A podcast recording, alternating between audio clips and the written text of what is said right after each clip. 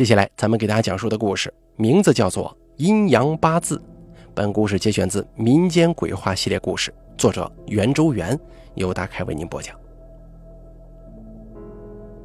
自从王木上一次在公司聚餐的时候向大家八卦了田姨的事情，公司已经有好几个同事要了田姨的地址和电话，估计私下已经找田姨看过事儿了。要找田姨看的事儿啊。不外乎就是婚姻家庭、事业财运，这么隐私的事情，当然不好叫上同一个公司的王木了。可是那天呢，隔壁部门的美女同事谢飞，却给王木发了一条微信：“王哥，你能陪我去一下你说的那个田一那儿吗？”王木感觉非常意外。谢飞是公司老板的关系户，开着宝马七系上班。穿着打扮那可全都是大牌呀，跟公司其他的女生根本不是一个档次，跟其他人也不是同一个世界的，所以大家识趣的很少跟他来往。王木回了两个字：“好啊。”论公，他是老板的关系户，自然不能怠慢；论私，王木也很好奇，这样一个白富美遇到什么难题要找田姨解决呢？王木先打了一个电话，跟田一约好这周六早上的时间，然后再跟谢飞商量怎么去。谢飞说开车接上他，然后一块再去。经过咱们上一期讲的这个烧地契的事情之后啊，刘夏隔三差五的就拉着王木去田一家问事儿，每次去都会带上一大堆礼物。一来二去的，王木也就跟这个田一熟悉起来了。而且王木介绍的同事比村里的人出手阔绰多了，所以田姨也很喜欢王木。这个周六早上，王木按照约定时间在小区门口等谢飞。没多久，就过来一辆打着双闪的奔驰商务车。谢飞从后排的车窗向他招手，让他坐在副驾驶带路。这个谢飞的家境还真不简单呢，人家都有专职司机了。上了车之后，王木才发现，后面除了谢飞之外，还坐着一个容貌十分漂亮的女子，甚至比电视上的一些女明星长得还漂亮。王木看得有些出神。谢飞说：“王哥，这是我表姐，等会儿是她要问事儿。”哦哦哦，谢飞的表姐向王木微微点头，王木这才回过神来。谢飞的表姐虽然长得极为漂亮，但是眼神里却满是忧郁。怎么说呢？就是林黛玉那样的感觉。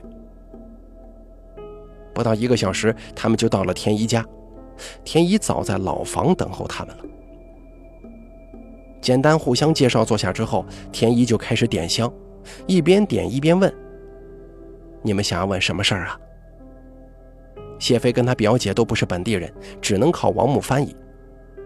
通过刚才的介绍，王木知道了谢飞的表姐叫林夕。王木转达了田姨的问话之后，林夕从包里拿出一张红纸，递给田姨说：“您帮我看看这个人的八字怎么样？”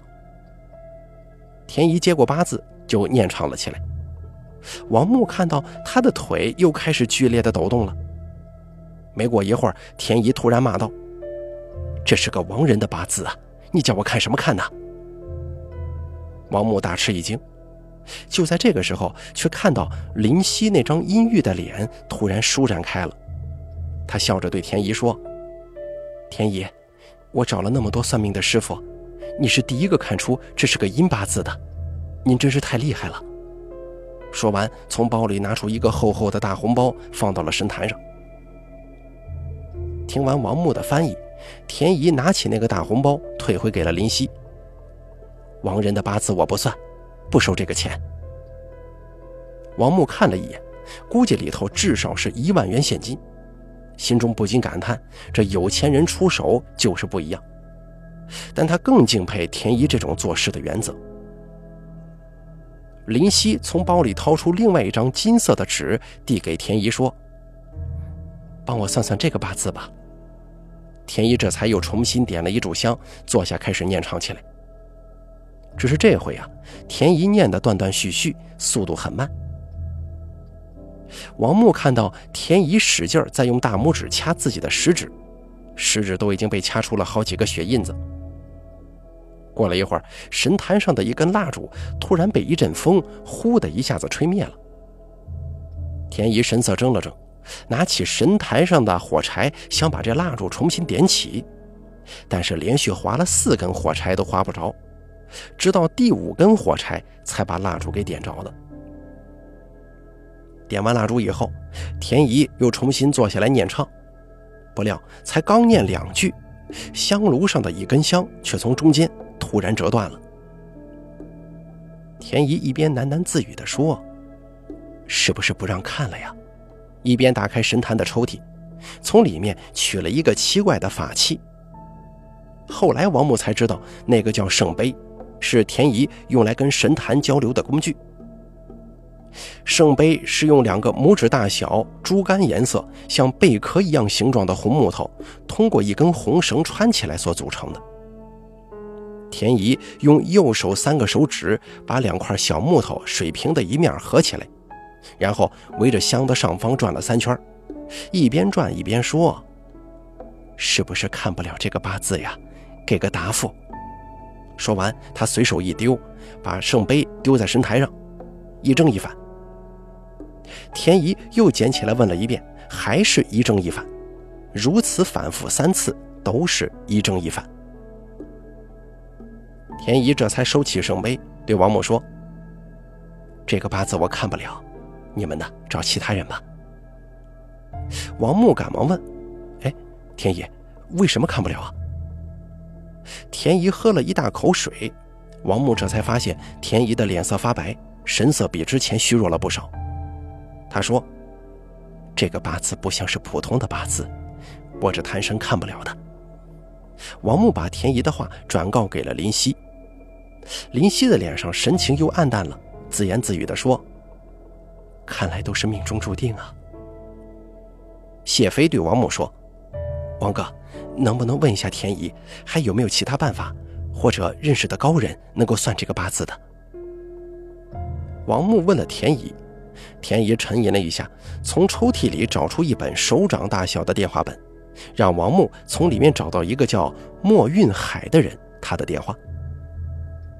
田姨告诉王木，可以去找这个人碰碰运气，就说是他介绍的，说不定啊，他愿意帮他们算。王木有些奇怪，既然是算命的，那就是开门做生意，为什么还得碰运气呢？他问田姨，田姨才告诉他，这个莫运海啊，他并不是专门算命的，他爸爸才是算八字的高手，但是他爸爸两年前去世了，本事都传给了他。不过，人家平常上班，只是偶尔在业余时间给熟人算一下。王木有点担心的问：“那这个莫运海他的水平怎么样？”田姨说：“比他爸爸还厉害呢。”王木把这个情况转告给林夕，林夕的眼神又透出了希望，拜托王木帮忙约这个叫莫运海的人。王木当下就拨通了莫云海的电话，他请田姨先打个招呼，才接过电话。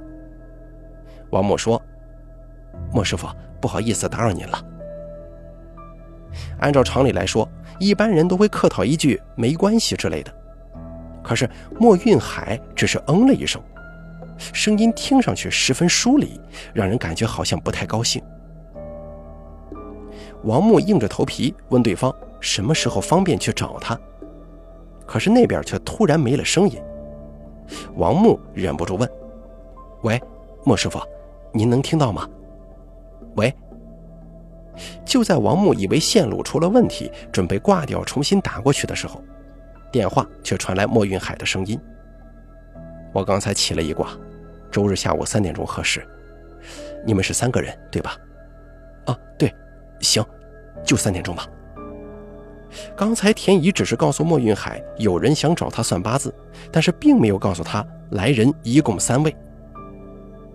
可是莫云海直接说出了三个人这个数，一听就知道他不简单。约好了时间地点，王木他们三人就跟田姨告别。田姨把红包退还给了林夕，说没有帮他看八字，这个不用收钱。但是林夕执意要给，最后在王木的劝说之下，只收了一千元红包。第二天下午三点钟，王木一行三人来到了约定的地方，是一个普通的茶叶店。王木向店员说他们是来找莫师傅的，店员就把他们领到了二楼一个房间。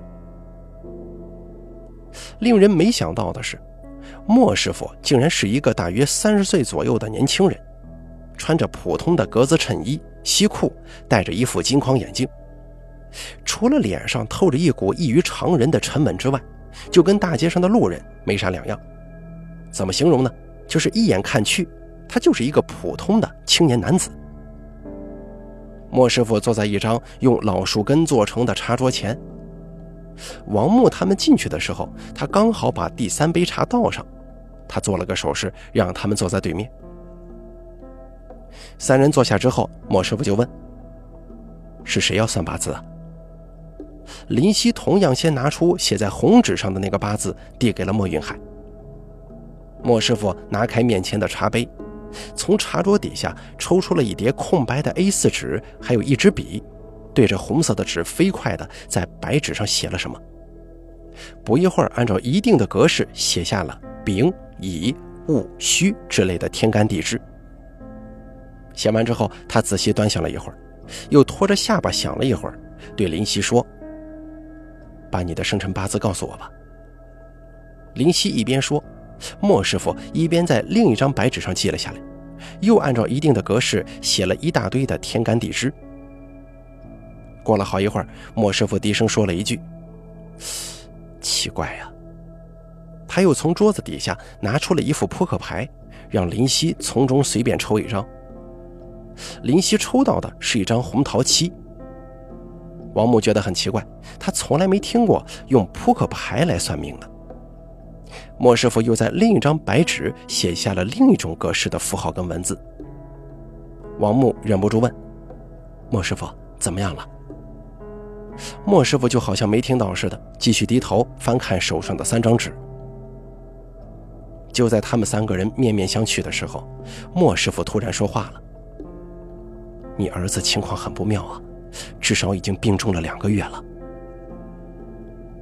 王木一直不知道林夕找这些算命的师傅到底所为何事，他们不说，他也不好问。现在听莫师傅这么一说。难道是林夕有一个病重的儿子，想看看有没有什么办法吗？王木偷偷看了林夕一眼，发现他的眼眶已经红了。莫师傅继续说：“你儿子应该有两个八字，一个是你刚才给我的阴八字，还有一个阳八字。”说完，他这才抬头看着林夕。听完莫师傅这番话，林夕跟谢飞两个人的神色马上变得恭敬虔诚起来了。王木还是第一次听到一个人竟然还有阴阳两个八字，他十分好奇。林夕说：“莫大师，你说的太对了，我儿子是有两个八字。”一边说，他一边把昨天给田姨的那张金色的纸递给了莫师傅。莫师傅接过之后，又在一张空白的 A4 纸上写了下来。林夕声音有点哽咽地问：“莫大师，求您看看我儿子是怎么回事啊？”莫师傅没有搭理他，而是继续专心地在纸上写着各种字符。写完之后，莫师傅把刚才写好的四张纸一字排开，左手的大拇指飞快地在另外四个手指来回掐算着，右手拿着笔。在每张纸的下方，似乎记掐算的结果。过了好一会儿，莫师傅缓缓地说：“你儿子的阳八字是一个童年夭折的命运，而且你命中注定没有儿子，所以从你俩的八字看，你的儿子肯定过不了十二岁这个坎儿啊。”莫师傅的语气没有一点感情色彩，就像是在解一道数学题目。林夕一听，眼泪就掉下来了。谢飞抱着他问莫师傅：“莫大师，有没有解救的办法呀？出多少钱我们都愿意。”莫师傅对林夕说：“你找人给你儿子造了一个阴八字，本来就是要帮你儿子过这个坎的，我说的对还是不对呀？这个时候，王木实在是忍不住了。哎，莫师傅，什么是阴八字啊？莫师傅说，古时候一些达官贵人知道自己命造的阳寿不高，就会让人找到与自己同年同月同日但不同时出生的人。等这个人去世之后，就用这个人的八字跟自己的名字举行一次葬礼，以瞒过天地。而这个八字就是阴八字了。王默说：“那万一这些人比他还长寿呢？这得多难找啊！”莫师傅看着王木，淡淡的说：“只要找到，就不会让他长寿。”王木听了，起了一身鸡皮疙瘩：“这这不就是谋杀吗？”莫师傅说：“现在国内几乎没有人造阴八字的，主要都在东南亚那边。”林夕听了之后，赶忙摇头说。我可没有害人呢。随后，他才把儿子阴阳八字的来历说了出来。原来，林夕儿子出生没多久，他就找了一位算命先生给他算命，结果算出他儿子是一个童年夭折的命造。他不相信呢，又找了好几个算命先生来算，但是都说他儿子活不过十二岁。于是他到处找破解办法。一个算命先生给他介绍了一个泰国的风水大师。这个大师收了他一笔巨款之后，找了一个跟他儿子同年同月同日但不同时出生的泰国小孩。这个小孩子在五岁的时候出车祸去世了。大师就在他儿子五岁的时候，用他的名字跟那个泰国小孩的八字办了一次葬礼，给他造了一个阴八字，说可以帮他过这个坎儿。本来他儿子下个月就过十二岁农历生日，一直都平安无事。但是两个月前，他儿子突然就得了重病，很快住进了重症监护室，直到现在还没出来呢。他去找泰国那个大师，可是那位大师已经去世了，所以只能在国内到处找懂得阴阳八字的人。林夕问道：“莫大师，这个阴八字是不是骗人的？”我儿子注定活不过十二岁吗？莫师傅沉吟了一会儿，说：“那要看你愿意为他付出什么代价了。”林夕像是抓住了救命稻草一般，说道：“什么代价我都愿意，拿我的命换都行。想要救你的儿子，你就要跟你的丈夫离婚，儿子跟你，而且你要净身出户啊。”什么？林夕听了，瞪大眼睛看着莫师傅，以为自己听错了。莫师傅又缓缓地说：“你的命格是飞命，放在古代是妃子偏房的命，在现在就是所谓的小三儿。刚才我叫你抽了一张牌，用梅花易数起了一卦，卦象显示你现在却是正室，这个对吗？”林夕点了点头。莫师傅继续说。本来你儿子造了阴八字是可以过这个坎儿的，但他的阳八字是一个财多伤身的格局。如果你一直做一个小三儿，他就会没事儿。莫师傅停了停，喝了一口茶，又说道：“卦象显示，你两年前才成了正室，你可以回想一下，这两年你儿子是不是经常有小痛小病的？”林夕回想了一下，说：“对。”自从两年前我跟儿子搬到现在这个别墅之后，他就一直小病不断。我还以为房子风水有什么问题，但是找人看了也没用啊。莫师傅说：“你成了正室，就意味着你儿子将会继承巨大的财富。这些财富把他的身体都压垮了，他的命造承受不了这些财富。如果你想让他平安无事，就得让他远离财富。”林夕欲言又止，他花费了那么多的心血和精力，才靠儿子逼宫上位，现在让他放弃这一切，谈何容易啊！最后，他还是忍不住问大师：“莫大师，还有其他办法吗？”莫师傅把写的纸都收了起来，说道：“该说的我都说了。”莫师傅写了四张纸，一共收了林夕十万元。虽然对林夕不算什么，但是在王木看来，这简直就是在抢钱呢。因为这事儿前前后后还不到一个小时呢。回去的路上，谢飞劝林夕再找其他大师看一看，但林夕却摇头说：“该说的莫师傅都说了。”事已至此，王木也不好再说些什么呀。虽说莫师傅神乎其神的把林夕的一切都说对了，但他的解救方法到底有效没效，谁也不知道啊。而且这个解救方法是劝林夕离婚、净身出户，万一他胡说八道呢？要是帮了倒忙，王木也不好说话呀。回到家中，王木忍不住给田姨打了个电话，把今天的情况给田姨简单的说了一遍，最后问田姨这个莫运海到底靠不靠谱。田姨告诉王木，莫运海主要的客户是香港富豪，香港的命理大师是最多的。但香港那些富豪都只相信他，你说他靠不靠谱啊？王木哦了一声，难怪收费那么贵呀，说不定这还是个友情价呢。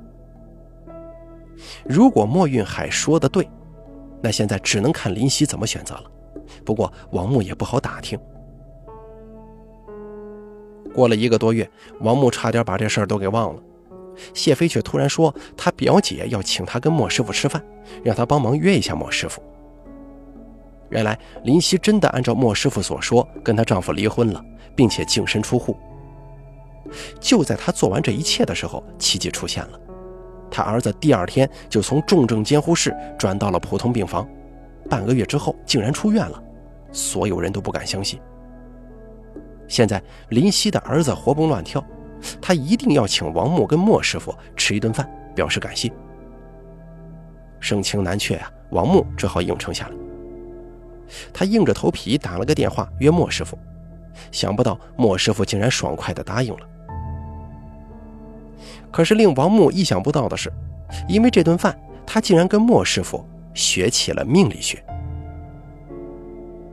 吃饭的地方约在郊区的一家私房菜，一番客套之后，林夕说：“幸好有莫大师指点，本来那天回去之后，我心里还是乱糟糟的，不知怎么办才好。”但是第二天睡醒之后，我心里就很平静了，决定按照莫大师所说的去做。莫师傅脸上挂着一丝微笑。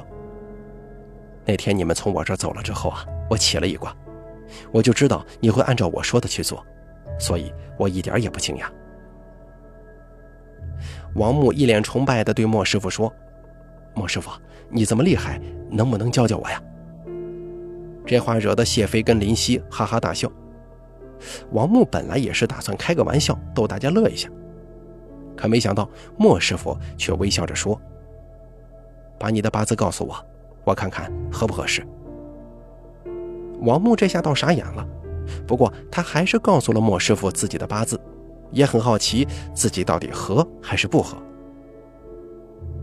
这次莫师傅没有拿纸来写，只是直接用左手快速掐算，口中像念口诀似的念念有词。